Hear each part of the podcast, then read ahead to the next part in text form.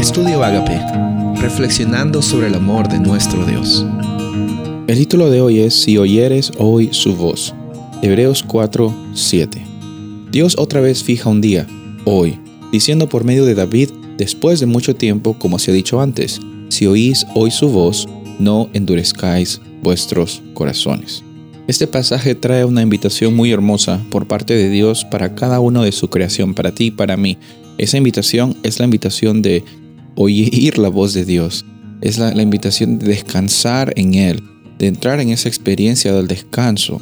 Es más que solamente tener un día en el cual tú dejas de hacer cosas. El sábado no es un día en el cual tú dejas de hacer cosas. El sábado es un día en el que tú tienes la experiencia de confiar y adorar y responder, interactuar con el Dios que ha estado proviendo en tu vida. Ahora, otra cosa también es que el descanso no es solamente algo que tú eh, vives un día a la semana solamente. Aquí está hablando Hebreos que es una realidad más grande cuando estamos teniendo una vida de fe, creyendo en las promesas de Dios y cómo es que Él sustenta nuestras vidas. La incredulidad, como dijimos el día anterior, es el mayor enemigo del descanso porque nos hace sentir ansiosos, nos hace sentir que, que hay bastantes circunstancias que no podemos tener control.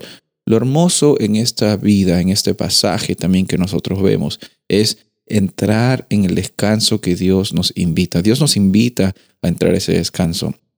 Y lo interesante también es el punto en el cual nosotros empezamos a entrar al descanso. No es mañana, no es pasado mañana, es hoy. Hoy es la oportunidad que Dios te está dando para que hoy puedas experimentar ese descanso que Él solo te puede brindar. Deja de, poner las cosas para mañana, hoy día, cuando vas de corazón a Dios y le dices, Dios, estoy agradecido por el descanso que me ofreces, hoy día será un día de victoria. Nosotros tenemos la experiencia de descanso y de fe que Él nos puede brindar. Y hoy día yo también estoy seguro que será un día en el cual su nombre será glorificado. Soy el pastor Rubén Casabona y estoy seguro hoy día será un día de descanso y bendecido.